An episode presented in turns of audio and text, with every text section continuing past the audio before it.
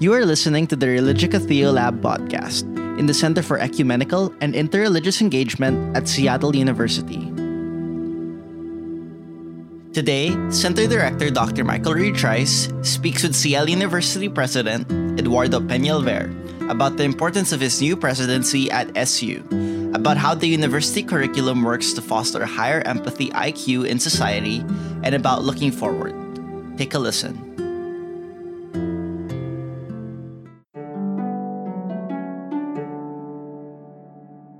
You know, the listener should know you're the first new president at Seattle University in 24 years. You're the first lay president in 130 year history of the university, and you're the first person of color to serve as president of this university. I mean, these evolutions at the university are not accidental to the future of university life in the US or to the role this university can play in the heart of an active, civically minded region. How is your leadership at SU today? In, in any way you'd like to answer, demonstrative of where the university needs to be headed in the city, in the country, and in the world. Thinking about the mission of the university and, and the mission of the Society of Jesus as one of engagement with the world, I, th- I think there are some advantages to lay leadership in in carrying that out in in the environment uh, we find ourselves in here at Seattle University, and and I see you know my role in that regard as kind of translational and it may be that a layperson has some some perspectives to offer on that. You know, I think we could talk about some of the same changing demographics, right? Higher education is uh, much more diverse today than it was 30 years ago when I entered college at all levels. Uh, the student body is dramatically more diverse. This is true at every kind of institution, um, you know, and um, it's less true, I would say, in uh, the more senior ranks of university administration um, and and faculty life. So it having you know having a person of color in the role of president, I think, is in that respect forward looking and um, and I think something that is in keeping with Seattle University's identity as a place that's forward looking and progressive. So you know, I, I think it's the case that some of the, the life experiences I've had as a person of color and, and um, uh, as an academic um, who happens to be a person of color will, will have an impact on how I evaluate things and make decisions as a president as well. There's a lot of reasons to, as you're describing, to be the kind of president that's necessary for the moment. And and maybe, you know, we could say a word about about that moment in terms of the societal divisions, the, the testing of our uh, social contract within our sense of democracy. And you might express that differently, but how are we preparing students to meet that divisive world? And and what do you say to, to, to parents or students themselves or faculty and others about about our approach today that's so essential? I think it's a really challenging task, you know, to prepare students for for this really polarized, divisive society that we you know that increasingly yeah. they're going to be entering into after they leave the university and i think we have to walk a line between two goals that can pull in different directions to some extent i mean one is uh, the, the the need the imperative to create a climate for our students that is uh, creates a sense of belonging and and um, and um, for all of you know students from all backgrounds, especially backgrounds that were historically under underrepresented in higher education or marginalized in higher education. Um, that that requires one set of actions and approaches, and then at the same time, helping them develop the skills to engage with people in the broader society who are going to have you know vastly different approaches and and perspectives. Um, and I think to be able to do that effectively, you have to be able to understand those perspectives, whether even the ones that we really strongly disagree with, and to some extent empathize, because I think you can't really have dialogue unless you can, unless there's empathy or some some shared sense of our common humanity. And so it, it you know, it, it I think that requires to some extent engagement and exposure with viewpoints that are not, you know, the viewpoints that institutionally that we agree with. So it's it's um mm I think th- those two things pull in in different directions. And uh, you know, as a coming out of a law school environment, it, it was you know, we we had a strong kind of sense that we in the law school world that it's a you know the, law, the legal profession is a it's a discursive profession, it's an argumentative profession, and so that provides a, a, kind of touch point for thinking about these issues. We want to create an inclusive, welcoming environment for our students. We need to teach them um, skills of persuasion and argumentation, and and so that requires exposing them to a whole range of views and arguments that that they may find objectionable, but it's part an important part of the professional training. I I, I kind of think that same logic, which is very natural within the the law school world, applies to a liberal education generally. That you know that we need we need to find room for uh, productive disagreement, mm. and you know on campus as part of the educational mission, preparing students to to go out into a world where not everyone agrees maybe just a, another moment on this this uh, question of raising the kind of empathy IQ. And there's a lot of scholarship right now about empathy exhaustion that's out there. But you know, here we are in a university where we we pride ourselves on a form of discernment. I think directly as you just described, a kind of empathy, discursive way of approaching knowledge and a deeper understanding and awareness of those around us. Uh, discernment, Ignatian discernment. What do we do in those places where we recognize that we're balkanized, we don't agree, and maybe even the starting points in culture or society right now are places where we're not able to form agreement. It's tough. How do you approach that as a lawyer, as a as a professor, as a president of a university? What are your thoughts on it? It is the it is the I think it is one of the great one of the great challenges we face as educational institutions right now. It's very easy in the current climate to seek out the perspectives that that you know that are comfortable and to be pretty dismissive of the people you disagree with. I find myself falling into that all the time. One way to push yourself is to read things, you know, kind of seek out things that you don't expect to agree with. So I, I, I try to do that with my my especially my news reading. Um, it's interesting, you know, a lot of stuff is not. What I find is um, when you kind of venture across the the media landscape. You know, we often talk about kind of losing a shared sense of facts. I, you know, I think that, that there there's some truth to that, but I what I find really more interesting, it, it's not that the things that are being reported in this or that outlet are not factual. It's it's really more what people choose to report on mm. or choose to ignore. So it's more the agenda setting function and like what what people find important and interesting and and and what they choose to to not think or or talk about. It's the stories that aren't present on Fox News that are as interesting as what it is they're reporting. But but they're often not when they're reporting, they're not misrepresenting facts. It's just they're emphasizing a, a certain line of reporting that that has a it has a, a valence to it. But it but the facts remain to a certain extent common. I think it's so that's what's that's an interesting thing about our current environment. Now there is obviously there are parts of the media landscape where there is just misrepresentation and, and misinformation, but I you know that it's kind of easier to think about what to do with that I, I think it's harder to think about what to do mm-hmm. with just you know people who don't want to engage with certain facts that are inconvenient to to their per, personal perspective and i think that's true across the that's that's mm-hmm. something that that you see across the the political landscape and the and the fragmentation of the media environment today makes it easy to stay isolated from from uncomfortable conversations. So so pushing yourself outside that comfort zone, I think, is really is a helpful exercise. And again, I think it's you know that's easy for me to say as a as a university president. I think it's harder to know what to do. How do we foster that you know on campus, and how do we encourage people to be adventurous and uncomfortable while we're trying to make yeah. them comfortable?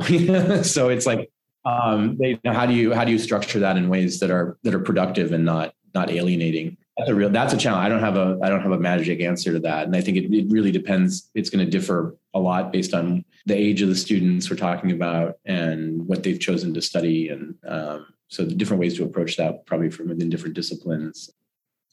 Well and i wonder you know as you're looking at the curriculum i want to ask you about that because understand as you've come into kind of the reigniting campaign really rethinking our curriculum in a way that includes greater inclusion that that I, in many ways doubles down on the kind of empathy that's essential, uh, you know, to the future. And there may be something countercultural to, you know, at, at SU that the emphasis on the whole, the whole person in a culture of inclusion. I mean, there's what we're asking people to do, perhaps, is to is to not live in a state of partiality. Like get an understanding of the people and the events around you, and and be okay with being not just uncomfortable, but perhaps wrong. You know, and that that being wrong and failing forward is also okay is there something in particular about the curriculum meeting the challenges, even just some that we've talked about, that you've said, you know, this is for me as the president, the inspired idea or set of ideas. These are the things that matter to me in this curriculum in terms of of facing these challenges and that that place us on a footing where, uh, you know, the public good and the commons is always before us. Where's your wonder and hope around that? Or if I may say, even what keeps you up at night, you know, what's the thing that you say this this matters, this matters most to me in this curriculum? Uh, it's a great question. I, I you know, there are. I don't know if this is responsive or not. I, I think there are two two things. You know, one that I think is exciting, and the, the other one, and maybe the one that keeps me up at night, which is is a challenge. But I think it's one that I hope that we can grapple with. You know, so the I think the thing the thing that's exciting to me is to think about the interconnection between these three challenges. So we talk about the challenge of widening economic inequality, racial inequity, climate change and sustainability, and um, accelerating really uh, technological change and you know the, all the attendant impacts on on opportunity and on on social trust and democracy. And these things, you know, are just kind of there are all these connections between them and getting getting a sense of that the interconnected nature of those challenges i think is an opportunity for our curriculum. And, and it and it's uh, furthered by i think the emphasis that we've put in the process on interdisciplinary engagement with those challenges. And and my hope is that the, the conversations that come out of this process will lead lead our curriculum to have curriculum to have this sort of fractal quality where you have these three challenges that are operating you know at the level of the, the shared curriculum that that our students will all experience. But then those challenges come to play a role within the different majors within within individual courses so you get this kind of self similarity that replicates itself at different scales within the curriculum because of those generative conversations that we had about the, the shared curriculum. So that that's kind of an exciting thing about thinking thinking through the curriculum at this at this level of ambition at this time. That I think the challenge, the thing that keeps me up at night is just you know not wanting to uh, just replicate how this is done everywhere. You know that we that that we add something different as a as a Jesuit and Catholic institution that is committed to uh, an identity as a university that's progressive and innovative, that's committed to social justice in a in a distinctively Jesuit way. That this looks different here when we talk about economic inequality and and and racial equity here. Um, to go back to your your point about empathy, you know, it ought to we ought to reach different endpoints, you know, because we're we're approaching this as a as a Jesuit and Catholic institution with different you know different inputs as well. So it should be countercultural a little bit, uh, but in a good way, and and and again in ways that are that cut across some of the the polarizing nature of of the present moment. You know, one of the one of the insights of Ignatian spirituality, one of the sort of the starting points of the spiritual exercises, right, is you know coming to recognize that we are all sinners and and yet loved by god. Like if that's our starting point then what does a conversation about racial equity look like? We talked about the, the space for recognizing where we're wrong and if we want people to feel like they can they can take that step right we also then need to respond to that recognition with with empathy and and with love that that that sense of like we're all on a journey here. Very i think is central to to jesuit spirituality. And so that that, that should inform how we how we think and talk about these things uh, on a on a on a campus like seattle university.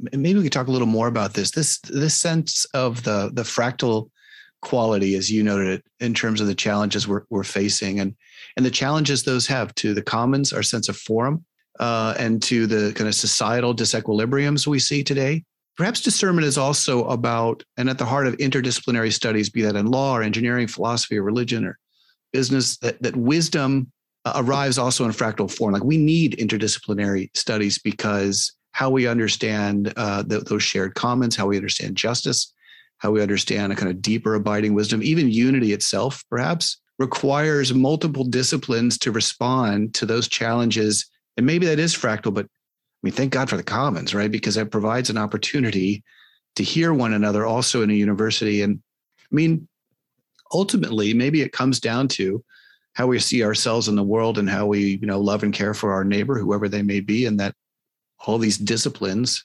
are trying to get at that in one form or another by providing opportunity, by providing a deeper lens, by correcting societal discrepancies and injustices. Uh, what are your what are your thoughts on that? One of the values that universities generally bring to our society is, or ought to be, I don't know that we always achieve this, but is the is the, the possibility for engagement across a, a whole range of kinds of diversity, you know, of intellectual endeavor, of interest, of identity. Universities are the most diverse communities in our society certainly the most diverse residential communities. Um, even just just narrowly looking at categories of identity, but then if you if you add to that all the diversity of intellectual interest and endeavor that's that's going on in the university community, then then the the the richness of the conversations that can happen on campus are going to just be orders of magnitude greater than than what's possible in other settings if we structure those conversations appropriately so that people feel empowered to to express themselves to make themselves heard but then also you know feel enough confidence to to listen. And, you know and then hopefully that can contribute to the way those conversations can happen you know in the broader in the broader community. And i like i said i don't know that we, we're, we're always getting this right. And you know there's a lot of been, been a lot of attention on on places where universities have fallen short in that regard in recent years. But uh, but I do think there's the possibility, right, of you know, the, the, there's an imperative for universities to get that right, just by na- by virtue of the the nature of the communities we are. There's also just the the, the possibility of when it goes right, it being generative um, in ways that wouldn't be possible in other kinds of communities. You have this other part of your professional aptitude. I just want to ask you about in terms of the, the axis of law and religion, and we, we learn a lot from one another in this time, but we also experience a time where religion is used as a foil for a lot of aggression. See the rise of populist groups, for instance, who are using religion in one form or another to justify uh, their own ends. What's the challenge in how religion is used publicly that that that concerns you the most? Know, what's the one that you're thinking about?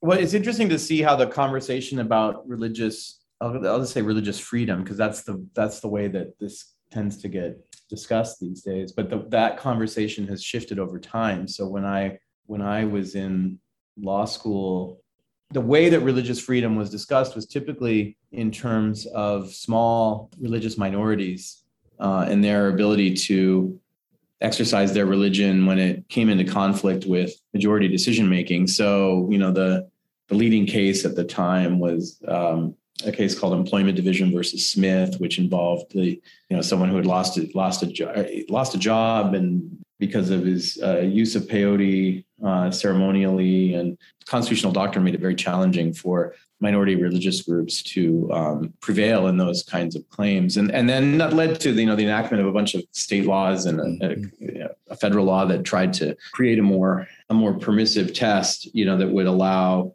um, courts to to mandate exemptions from generally applicable regulatory mm-hmm. systems when they kind of came up against these what were I think always conceived of as as minority religious you know views. You know, it was it was it was always these groups like the kind of the Amish or Hasidic Jews or um, Native American um, uh, spiritual traditions that would you know just come into conflict with these broader regulatory structures, um, public school uh, systems, and things like that. And um, anyway, that was the way it was framed. And then increasingly now, it's I think what you see is um, that structure, those those that more permissive approach that that state legislatures implemented in response to to the Smith case, um, getting deployed on behalf of uh, large and fairly influential religious communities you know this has gone along with a tendency of you know what i would call the you know the majority religion you know christianity in the United States to to describe itself as beleaguered or under assault, you know, or, or being oppressed by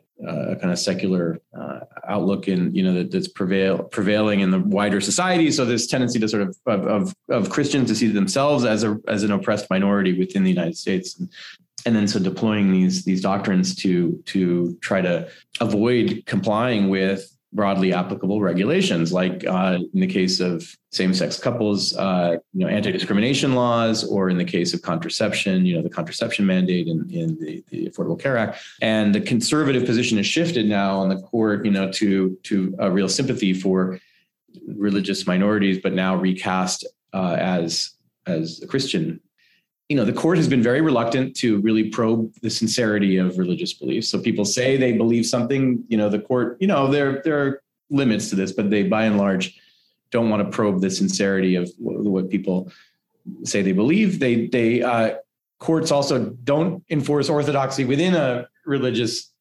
perspective. So if uh, there, there's a famous case um, uh, involving a, a, Jehovah's Witness who claimed to, um, you know, that being a Jehovah's Witness meant that uh, he couldn't work in a in a factory uh, producing armaments. That this was disputed by others within that religious community who said no, that would be okay.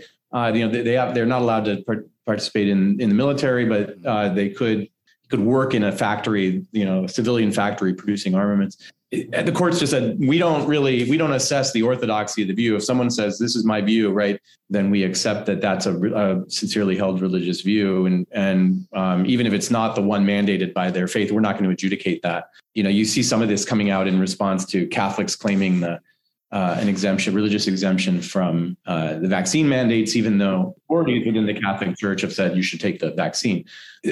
So you combine those two things with a really permissive test that that doesn't put a thumb on the scale against uh, religious exemptions, and you have the makings for some real difficulty enforcing any generally applicable norm. And then you add to that also the fact that in, in the Hobby Lobby case, the court said that corporations can express uh, a religious point of view. And now all of a sudden, you know, it's, it's just very hard to reach a shared sense of what, uh, what democratic government can do. I, I do think that universities are a place where those conversations are uniquely capable of, of happening, right? In part because because of our shared commitment to the academic enterprise and to intellectual engagement. And if they can't happen, if those conversations can't happen on a university campus, then they can't happen anywhere. Let's end where we began with this new presidency. What's next? And what are you looking forward to?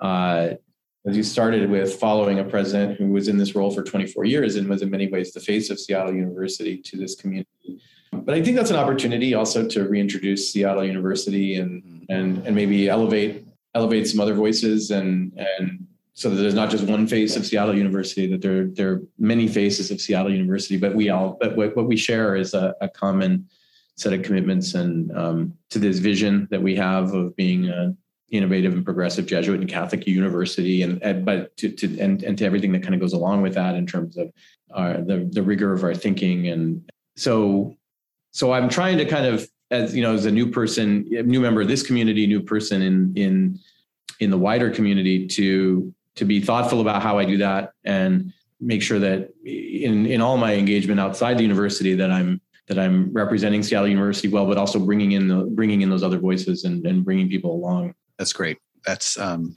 yeah. Thank you for that, and uh, thanks for joining this conversation. No, it's it's uh thanks for inviting me. It's great to be here. I'm so excited to be at Seattle University, and I feel like I'm uh, learning things every day, which is what I like to be doing. It's it's just a great it's a great community, a tremendous amount to offer, and so I feel really privileged to be in a position, to, you know, to guide us forward. You've been listening to the Religica Theolab podcast in the Center for Ecumenical and Interreligious Engagement at Seattle University. To learn more about the center's work and for resources to be used in local communities, visit us at seattleu.edu slash the center.